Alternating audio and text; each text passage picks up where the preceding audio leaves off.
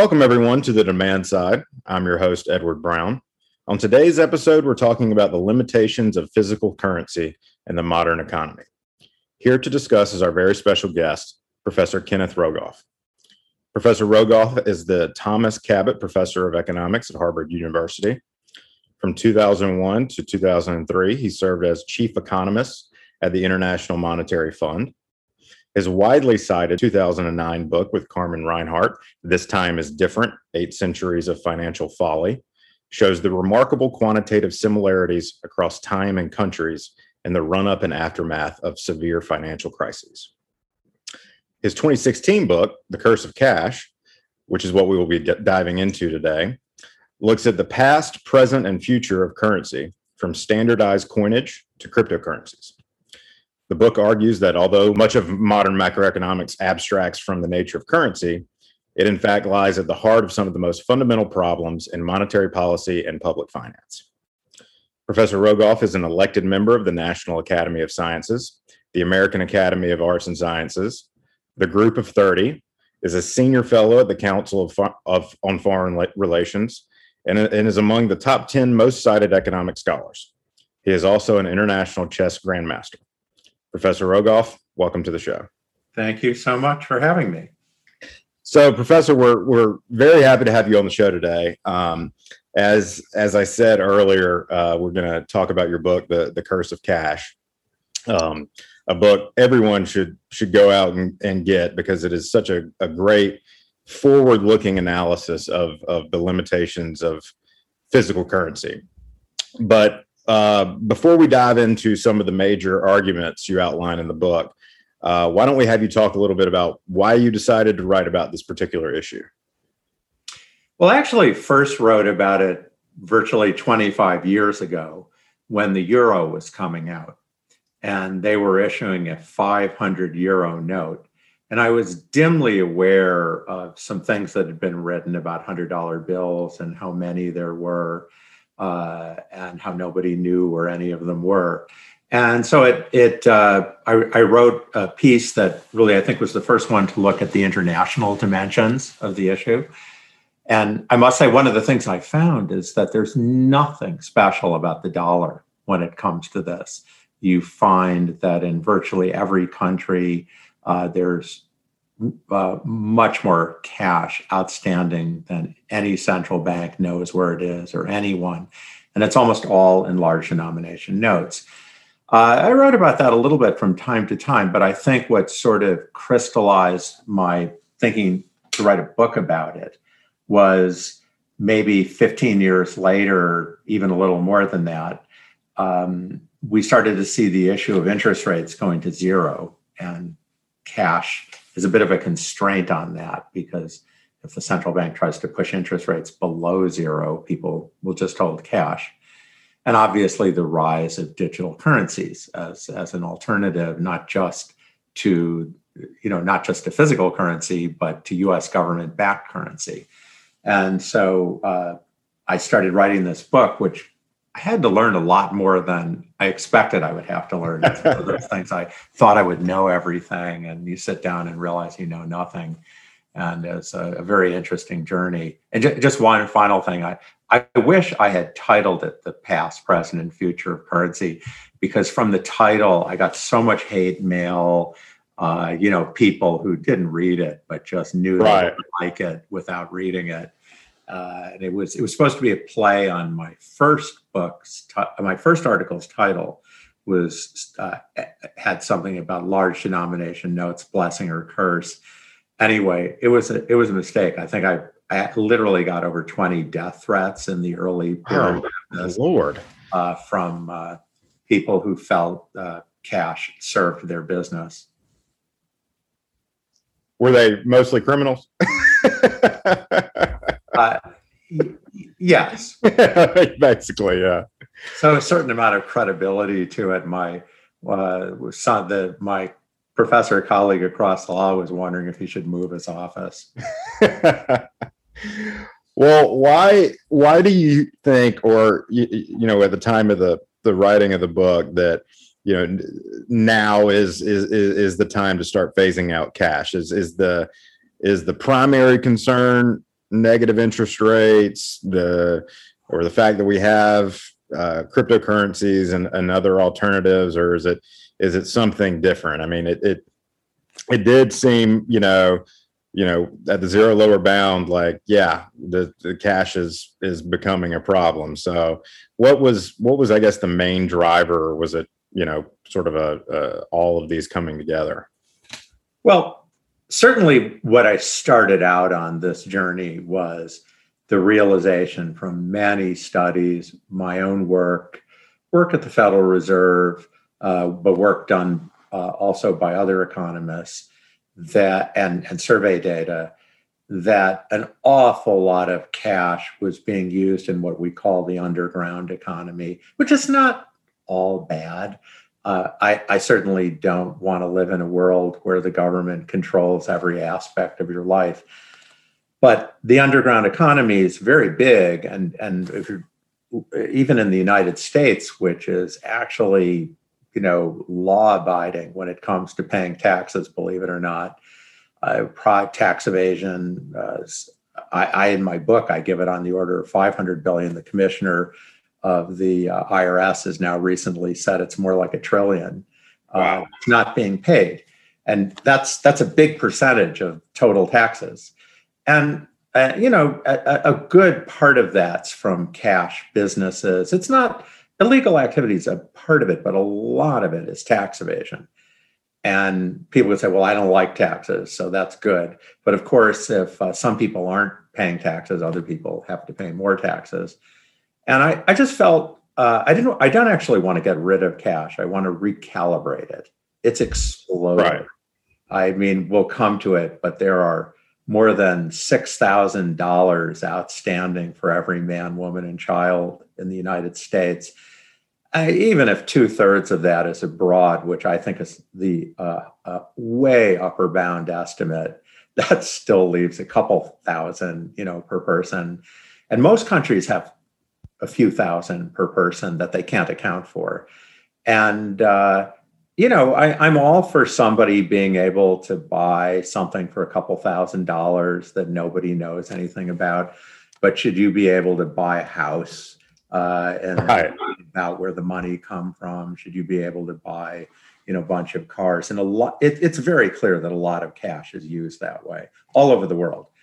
And it's it's a complicated issue, but I feel like it's gotten out of hand, and so should be recalibrated. But obviously. Uh, the interest rates was a piece of this because having uh, particularly the large notes, which makes it easy to store cash, it's in the way of monetary policy. It's really in the way all over the world.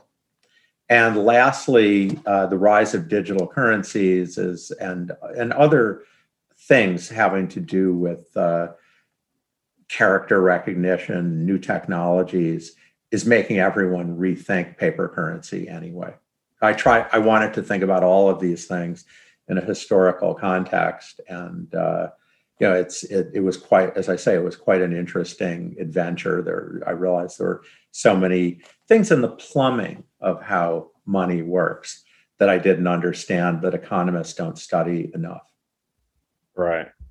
Well, what's what's interesting to me, and you you touched on this a little while ago is that you know the, the, here in the in the states the the treasury can't even tell us who holds the the majority of large denomination bills. I mean you know for some reason they see uh, the gr- growing demand year over year for cash and they see that as a good thing and and, and aren't really concerned with where it's going or how it's being used because you know if they look at the data which you you know provide in the book they would realize that um, the, the, the large notes which make up a a majority of each issue yeah more are, than 80% yeah are, are not just hundred dollar bills are more than 80% of the cash outstanding. Right and, and and they're not being directed towards legal uses by you know the general population. I mean you know it's it's very rare that anyone has you know a hundred dollar bill in their in their wallet at any time. So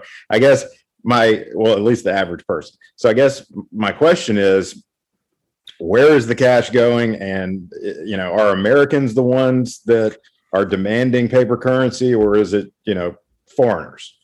So the there is a question of how much of it is abroad, and the dollar is a bit unique.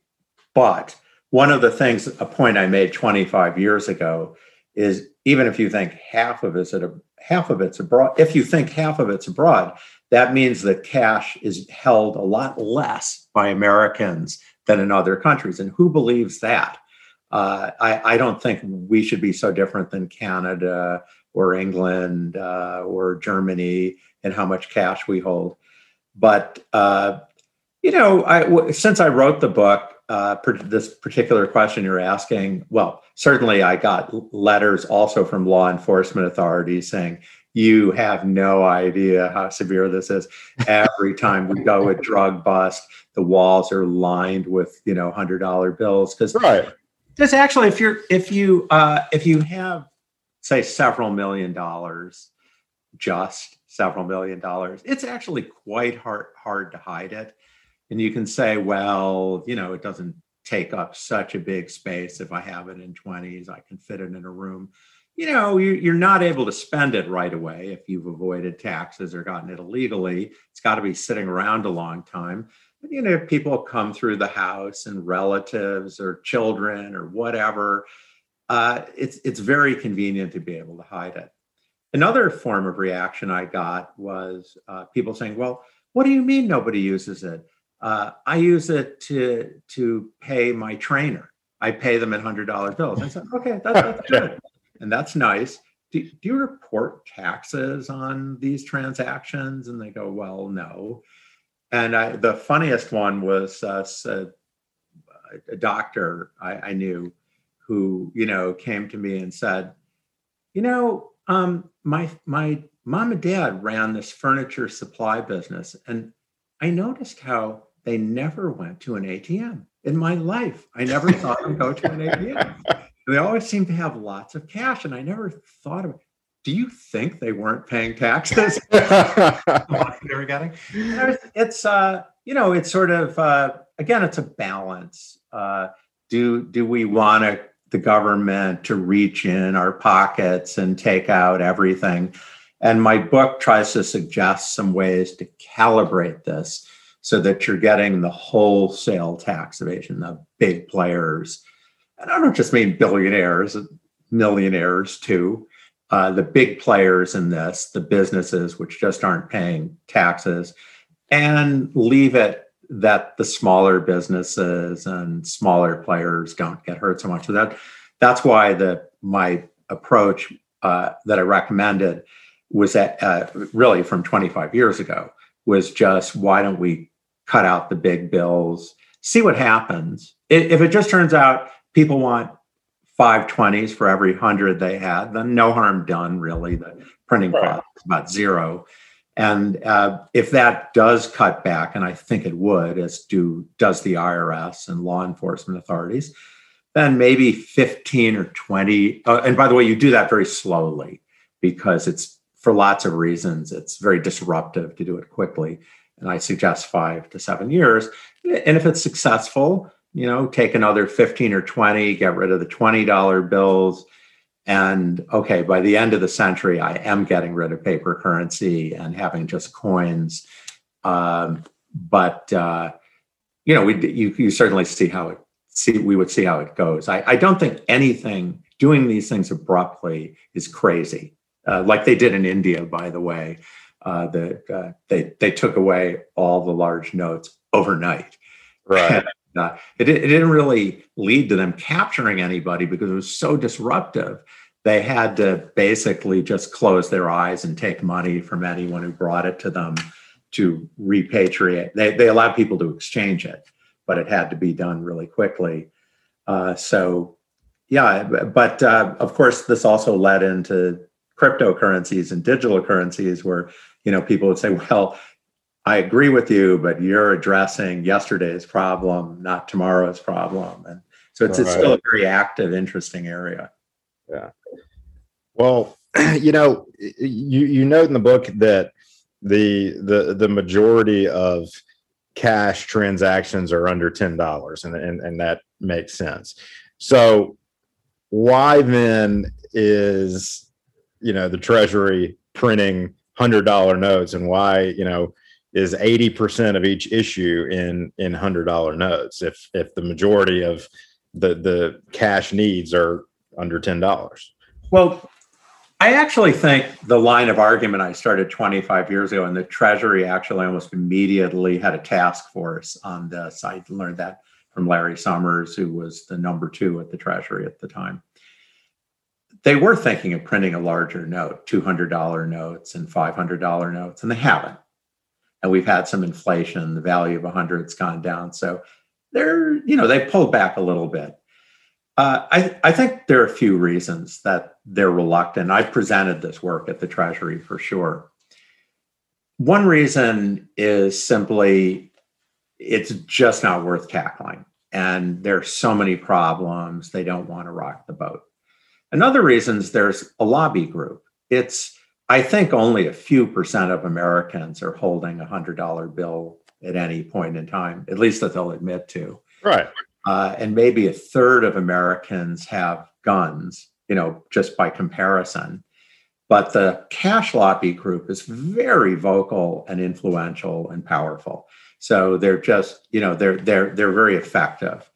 Uh, I'd say another reason, and this is with the United States in particular, is they're afraid that if they did something with the dollar bills, it would somehow rock the boat on the dollar more broadly. My book's about the whole world, so it's not advice to the United States right. or other countries. But w- w- one of the things they say that's just wrong is that this is making us a lot of money we're getting free money by getting the you know people to hold these hundred dollar bills. Well not in a world where interest rates are zero anyway. I mean if we took it's about $2 trillion in cash we have outstanding in currency hard currency uh, counting what's inside banks and atms if we converted that all to short-term treasury bills it'd all be paying zero too. Right. There, there's no gain right now. And there's probably not a gain into the foreseeable future. What you are doing, I think, is facilitating tax evasion and crime. And so that, but they make this argument that it's just free money.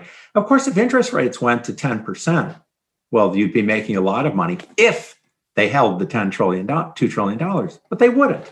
The interest rate's a big variable that explains falling interest rates, rising cash demand and the, a lot of that cash would get turned back to the Fed. If the Fed didn't soak it up, we'd get you know inflation to wazoo.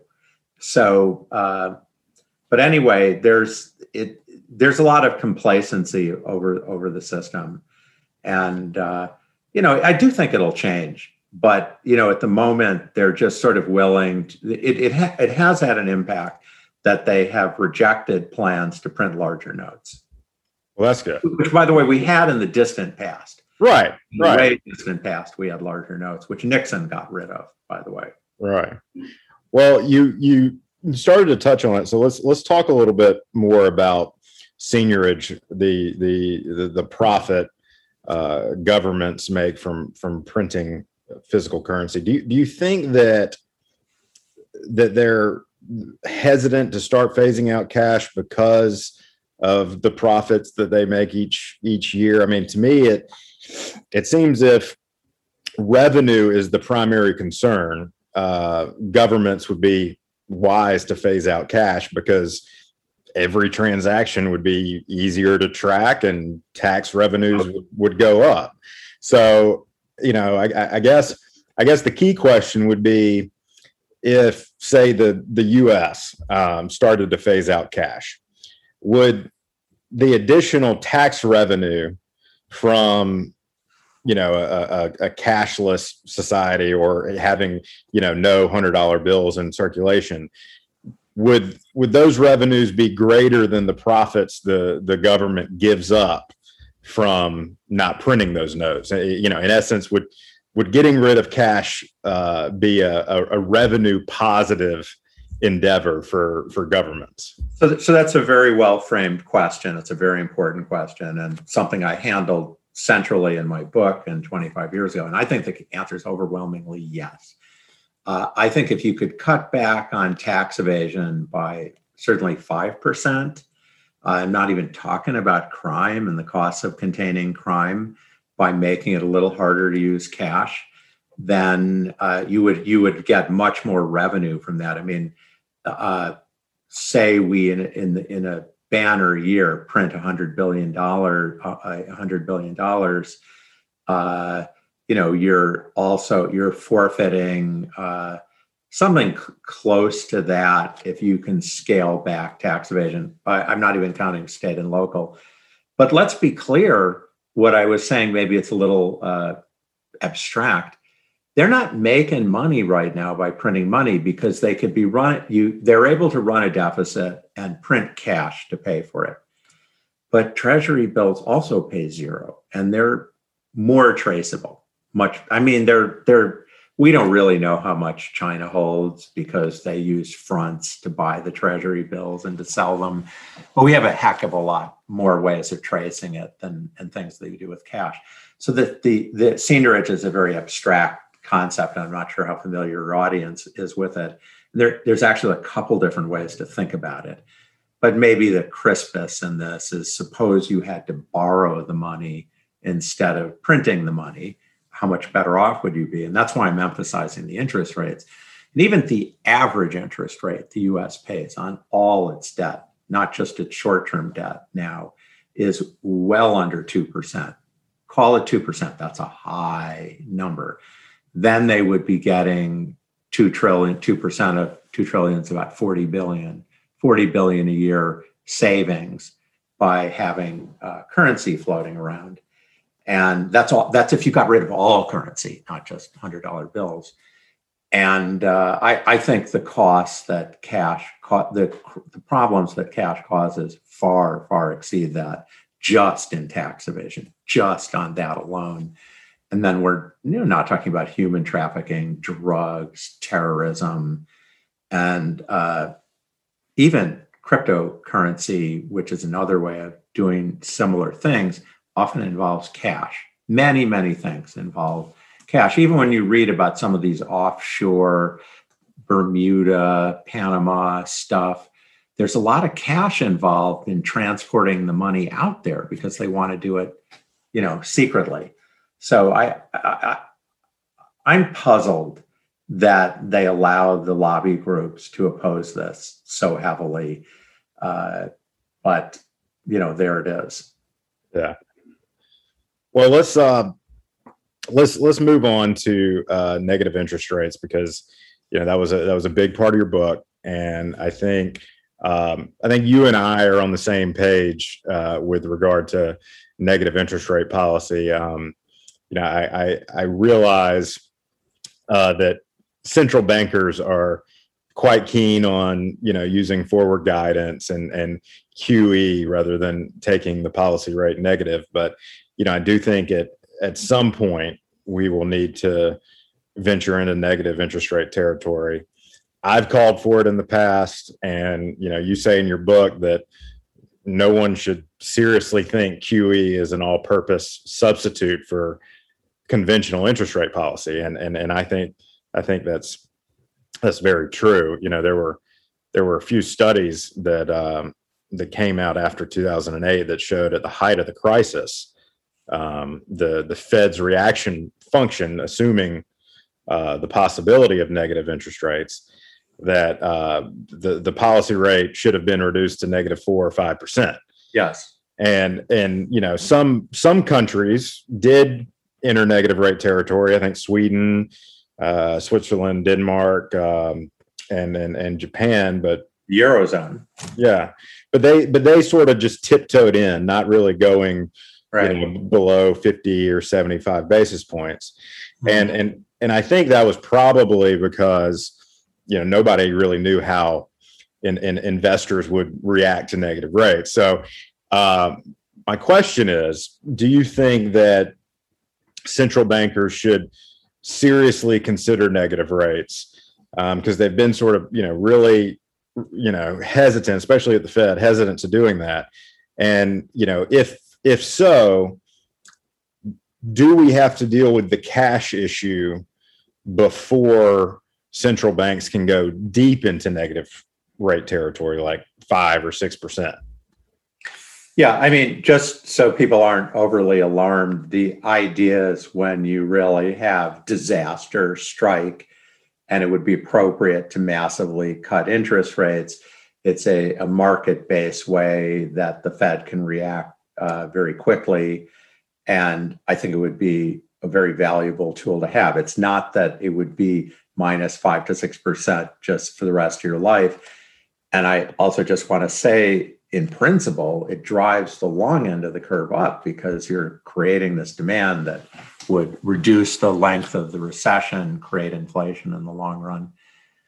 So um, you do have to deal with cash. And uh, eventually, if they shift to digital central bank currencies, and China already has very much made this point, well, then it would be easy to have negative interest rates because there'd be nowhere to hide. Basically, right. you you you could you couldn't uh, store cash. There are, there are other ways to do it. Uh, I think you know simply getting rid of large notes would let you push rates lower. You're not you're really just trying to stop somebody from storing $10 billion. You're not caring about someone wanting to store $100,000 and even a lot of people storing $100,000. That's not the danger here if you look at the, the math and look at the numbers.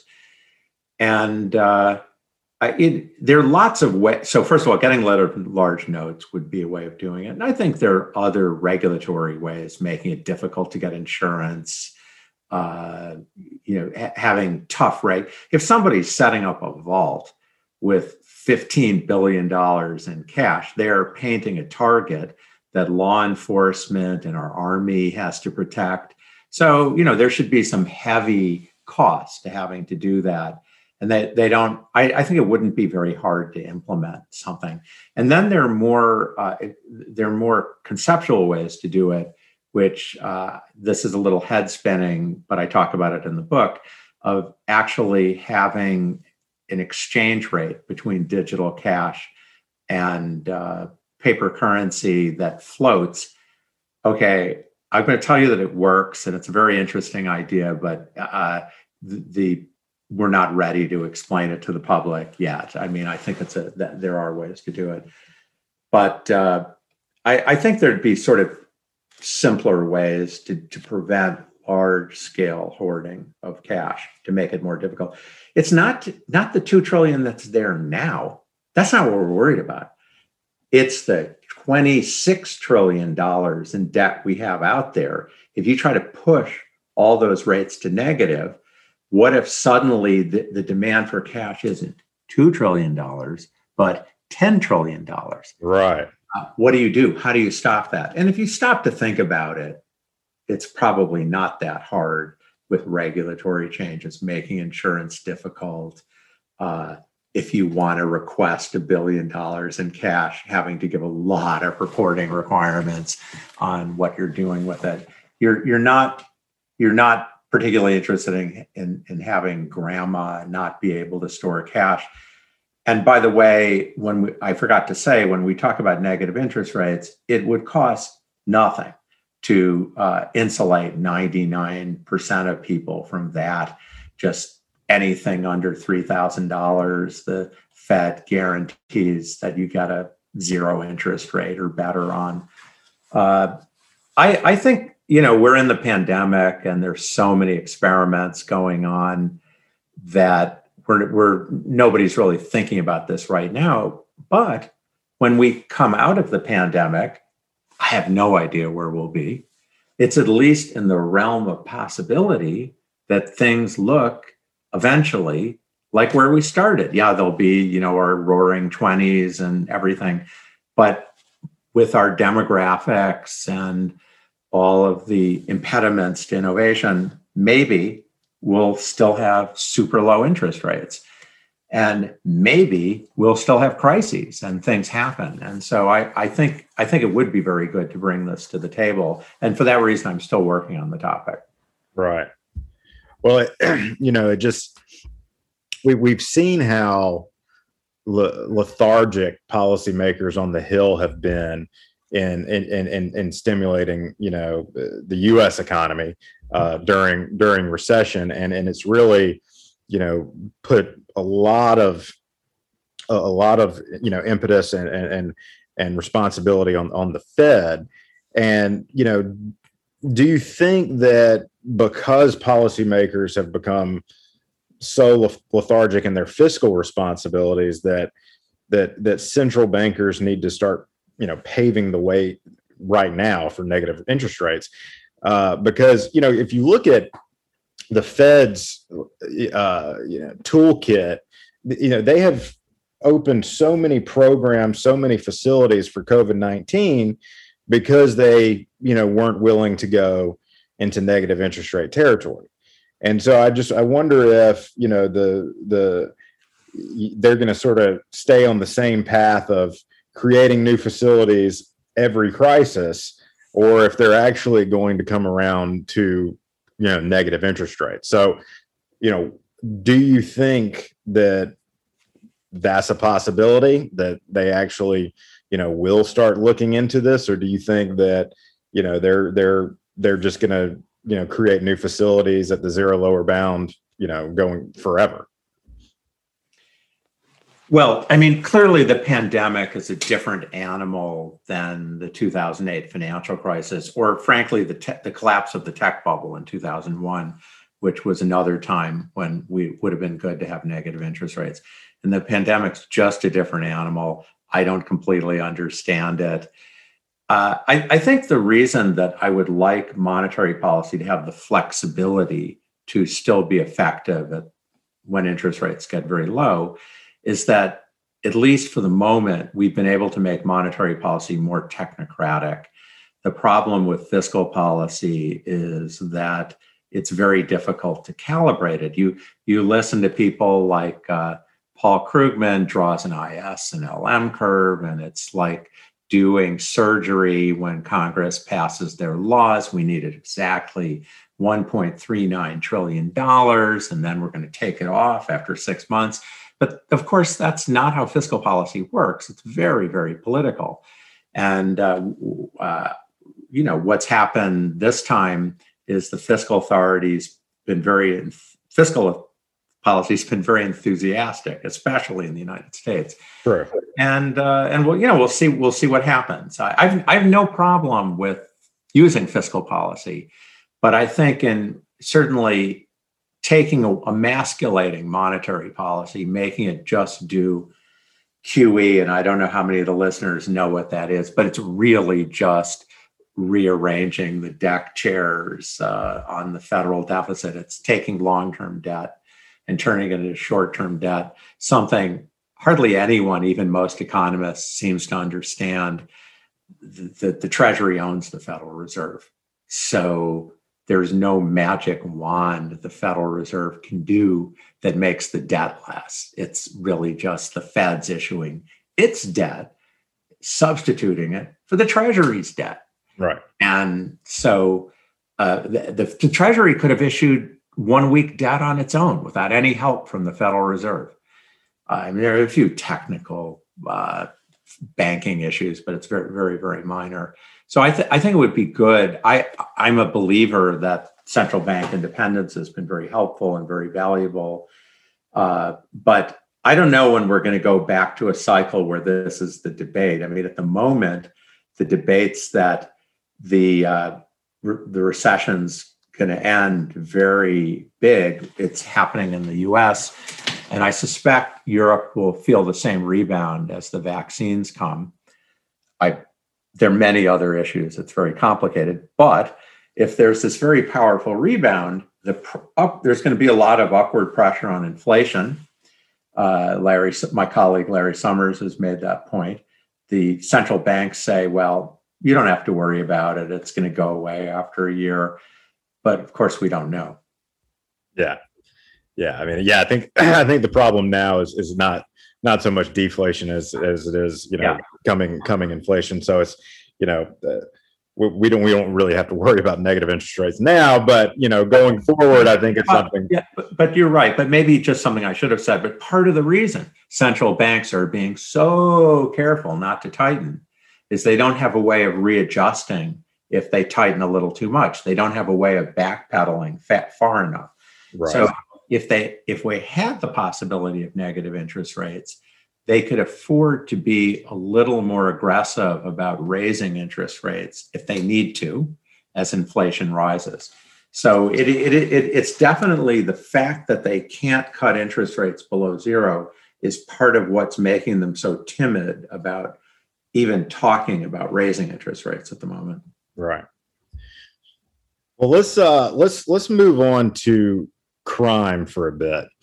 You know, we we we touched on it a little bit, but you know, it, it, it does seem that you know if we if if we want to crack down on fraud and you know tax evasion and you know drug kingpins, you know, we need to accept the fact that paper currency is you know as you put it in the book a, a zero interest rate anonymous bearer bond which which i love. I mean that's that's so true.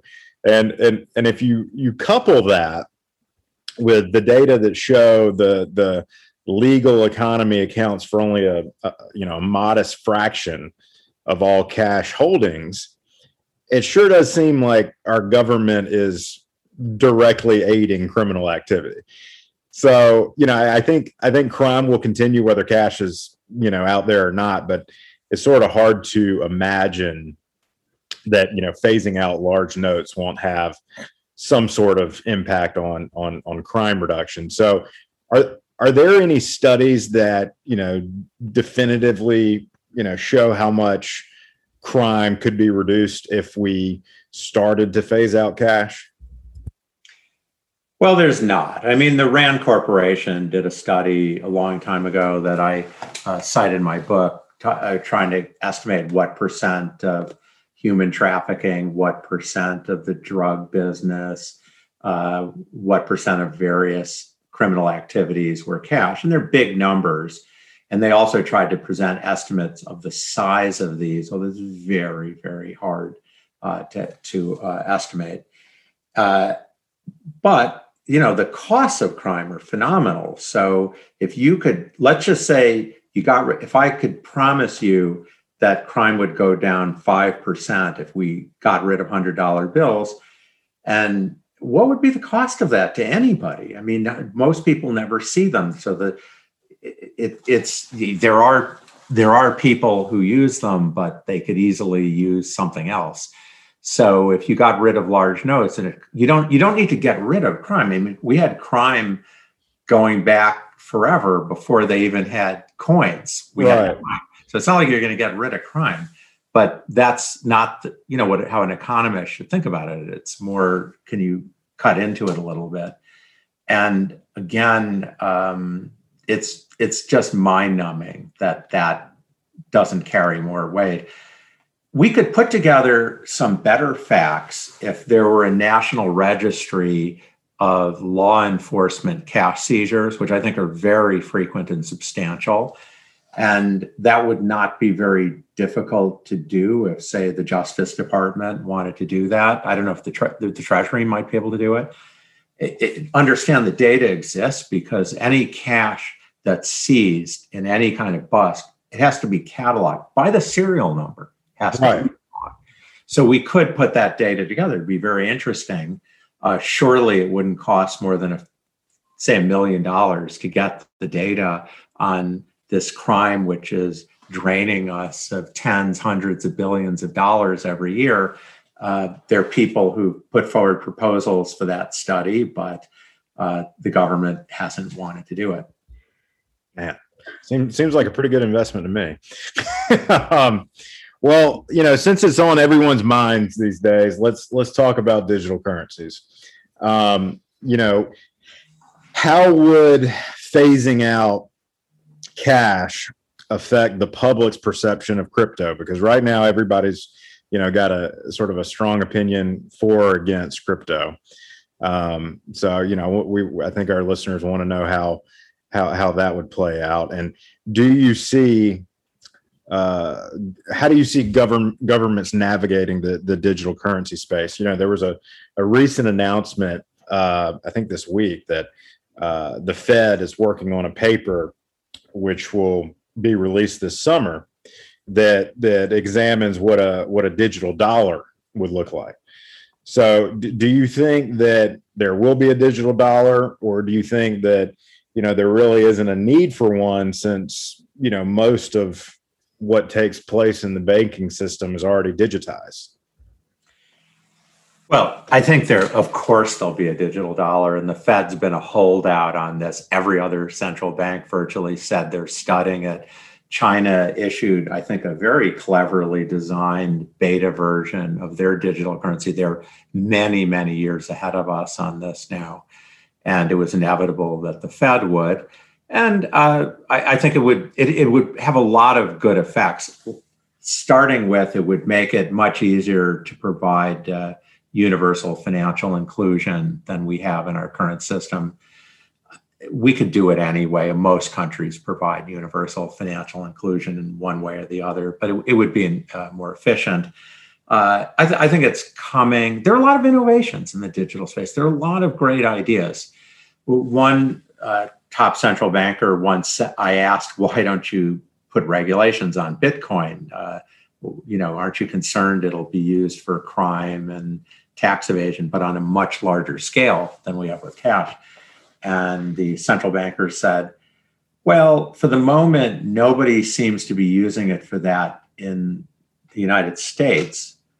So they seem to be innovating, and we'll just let them innovate. And, you know, when we want, we'll take it over. Uh-huh. I actually built my book, my 2016 books, built on the idea that if you look at the history of all kinds of innovations in payments, from the first standardized coins in Lydia, which is in part of Turkey in the sixth century BC. King, that's where the richest Croesus comes from, because he had figured out a way to mint money. Uh, going to Marco Polo when he realized that the grandson of Genghis Khan had figured out how to make a sort of paper currency. It was made of tree bark. In each case, the private sector figured this out first, and then the government appropriated it. And you see that in many places. And of course, it's going to end up being the same in one form or another. I, I find it incredible that people in the cryptocurrency world think that the government can't, won't regulate this. I mean, this is $100 bills on steroids. Right. So it doesn't mean that there aren't good applications, there aren't things to be done, but the you have to be able to have at least the ability to audit it. Uh, I, I, you don't have to be able to see every transaction, that, but you, if the government wonders how you got such a nice car in front of your house when you're reporting that you're earning $25,000 a year, they need to have a way to check these things, or at least uh, I, I, think if unless you want you know much higher tax rates. I mean there there are people who think it would just be better if we had no government but i think a lot of these libertarians still want their that to be protected. They want an army. That's another discussion but um, yeah i mean i think the government's going to move into this space but they've let it go a long ways before moving they're waiting and waiting and I, I think they've waited a long time china's moved way ahead of us the United States has been co opted, I think, by lobby groups in this space. And I'm, I'm concerned that by the time they get around to sort of wanting to regulate it, it's going to be more costly than it would have been. But yeah, part of the reason for the digital currencies crypto, but it's also if the Chinese have a great digital currency and we don't, it definitely, not over the short term, but in our over you think of the next few decades, it, it absolutely would have an effect on the dominance of the dollar in the world. We can't let that happen. Right, right. Yeah, so they're just. It seems as though they're just letting the the, the private sector innovate and uh, do all they can, and you know, once they put the digital dollar in place, I guess they're going to use a lot of the same formula. But um, do you think that if you know when the when the digital dollar arrives, that it will be the death of some of these other cryptocurrencies? No, not right away, because the digital dollar is not going to use the same technology. It's not going to be pseudonymous, which means you almost can't figure out who it is without a lot of trouble and expense. The digital dollar will be some form where the Fed can see things just as if they were credit card transactions, maybe not easily, but that it can. It will compete with the Chinese version. It will compete with the British version, the Canadian version, the European version. But the cryptocurrencies is a different matter. And again, there's a, many different types. I'm sort of combining a lot of things into one. But the, the real issue with the cryptocurrencies, the number one issue is that you can do things that the government can't trace. Let's look at these right. ransomware attacks. Uh, you know, wouldn't it, it's certainly been facilitated by having Bitcoin. I, I think, by the way, the government can trace anything it wants, but it costs it right now. It's just very, very expensive to do. So if the Chinese attack us using uh, Bitcoin, you know, in some way, and we devote a lot of resources to it, we can figure it out. But if uh, lots of different people are doing lots of different crimes and tax evasion, we don't have a we don't have a way of doing that. So um, yeah, the, the digital currency at least they'll pull away some people, but they the other really is a regulatory issue. It's not a simple one. I don't want to. I discuss this in in, in the book. Uh, it's not it's not a simple one to do. In fact, you have to be pretty draconian, and you need a fair amount of international coordination. Uh, but you don't you don't have to eliminate them, but you have to eliminate the crypto part of them.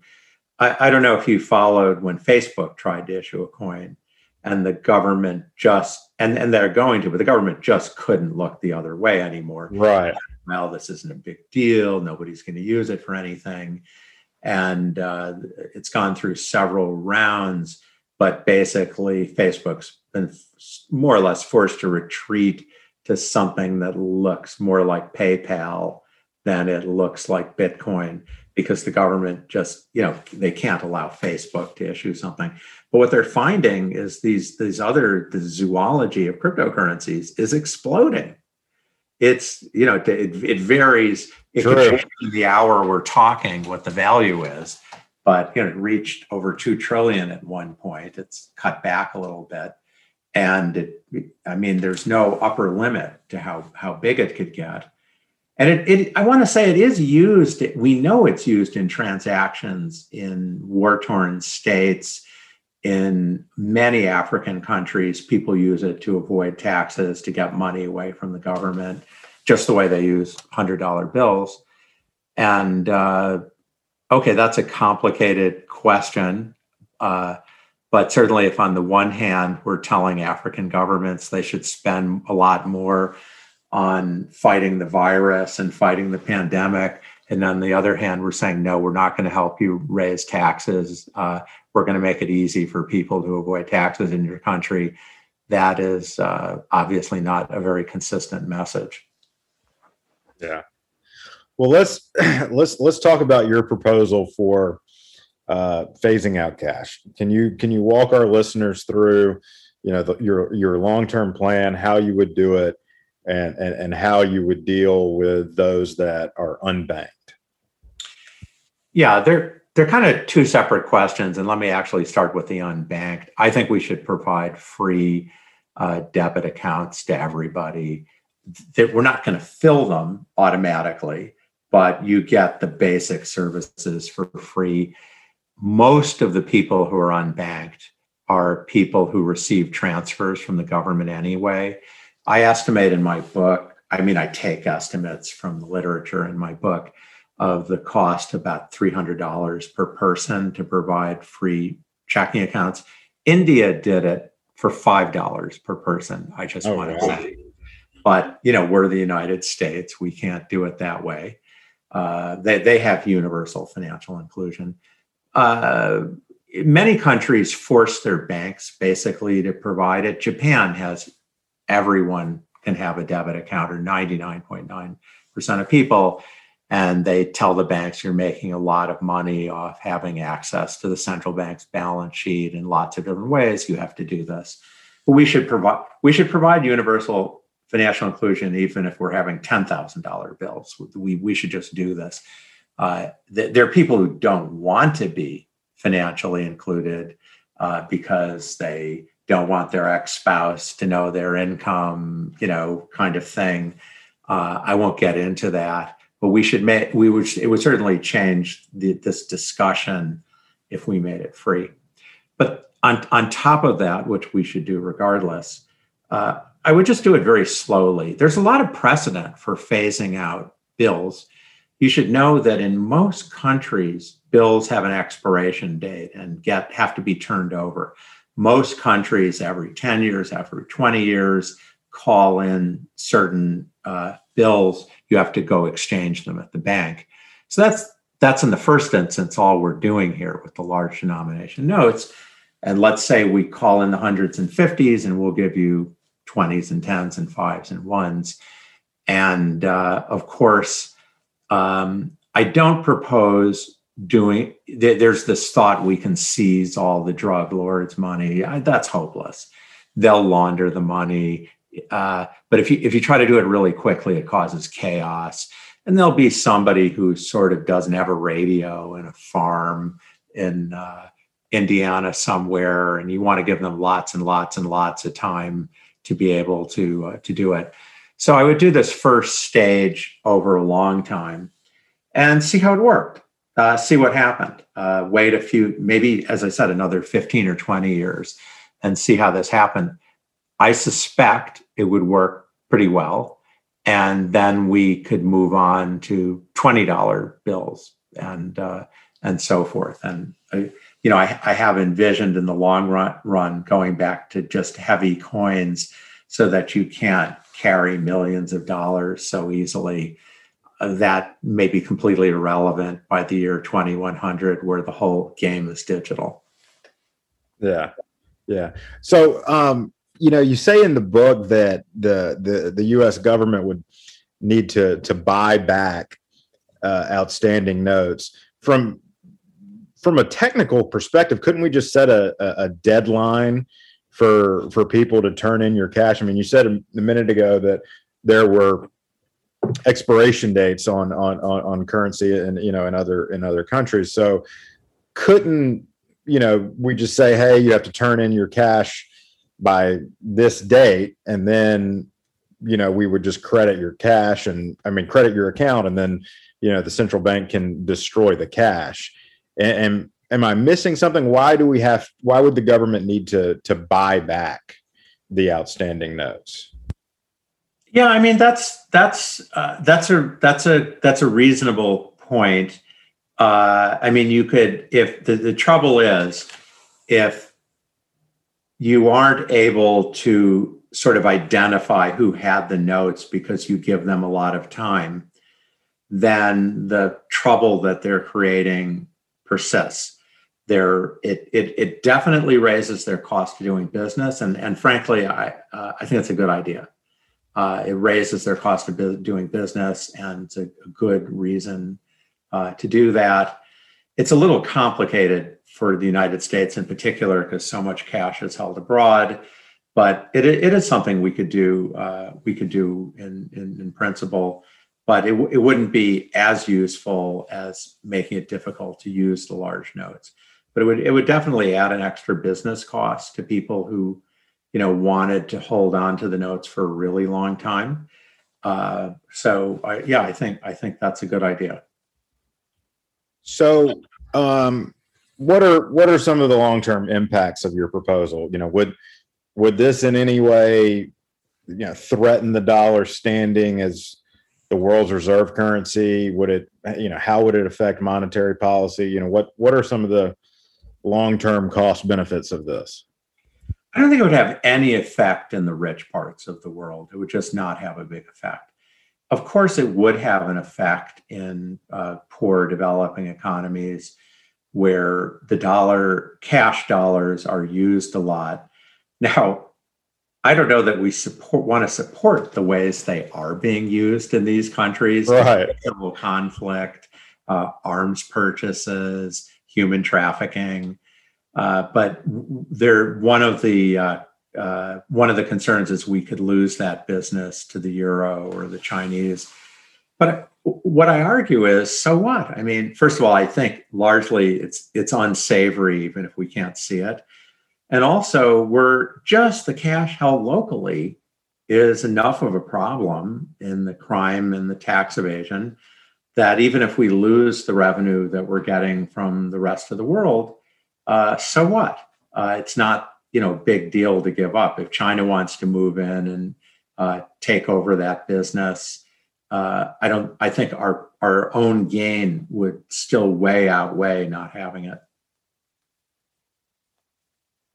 Right. So would would a I would imagine a a phase out of of larger nodes would you know require some sort of global coordination? Or are, are, there any things are there things that we need to be cognizant of when we when no i, I don't no i don't think it would.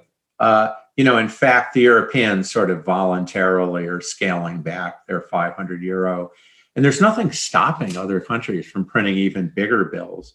We haven't needed coordination on that. Because i think it's dawned on everybody that it's probably a mixed bag having these so much cash and big notes but there's so many problems going on the financial crisis the pandemic uh, inequality that they just haven't wanted to confront it. But no I, I don't think it would require global coordination. Uh, I, I, suspect we'll see a number of countries go in this direction. Uh, but you know as i said the immediate impact has been that the the value of the largest notes in most countries has diminished over the last 20 years. Inflation's been low, but it's, it's not been zero. I mean, it's been 2% in the United States. That adds up over 20 years. And so I think a lot, a lot of countries may be figuring, well, you know, we're just going to let that happen instead. Uh, that is a plan, but it's very expensive to the extent that cash is being used for tax evasion and crime. And again, we're not going to eliminate these things, but if you can cut them back a few percent, I mean, it it's uh, seems like it would be a good idea. Maybe not, you know, change the world, but uh, uh, something that would be useful. The negative interest rates is something that could change the world, and that's a much or central bank digital currencies that I also look at in my book. Uh, but there, it, it, it's funny how economists don't want to talk about plumbing, like it's boring you know, right. it just it's not as exciting as talking about let's have a, a, 10% deficit. And yet it causes uh, these things cause us to bleed every year. Well, Professor, thank you. Thank you so much for for joining us today. I, I know our listeners and I have have learned uh, so much from you, and we we thank you for taking the time out of your your busy schedule to join us. Thank you uh, very much uh, for having me. And uh, I actually hadn't realized you'd been a proponent of negative interest rates, uh, and uh, I'm, I'm very glad uh, to hear to hear that. Well, that's it for us here at the demand side. I hope you enjoyed today's episode of Do We Still Need Cash with our very special guest, Kenneth Rogoff. Make sure to check out all the episodes of the demand side on the demand side's landing page, wherever you get your podcasts. And don't forget to visit thedemandside.com for access to opinion pieces, books, news, and videos. Thank you all for joining us today. And remember, if you're forced to choose sides, always choose the demand side. Until next time.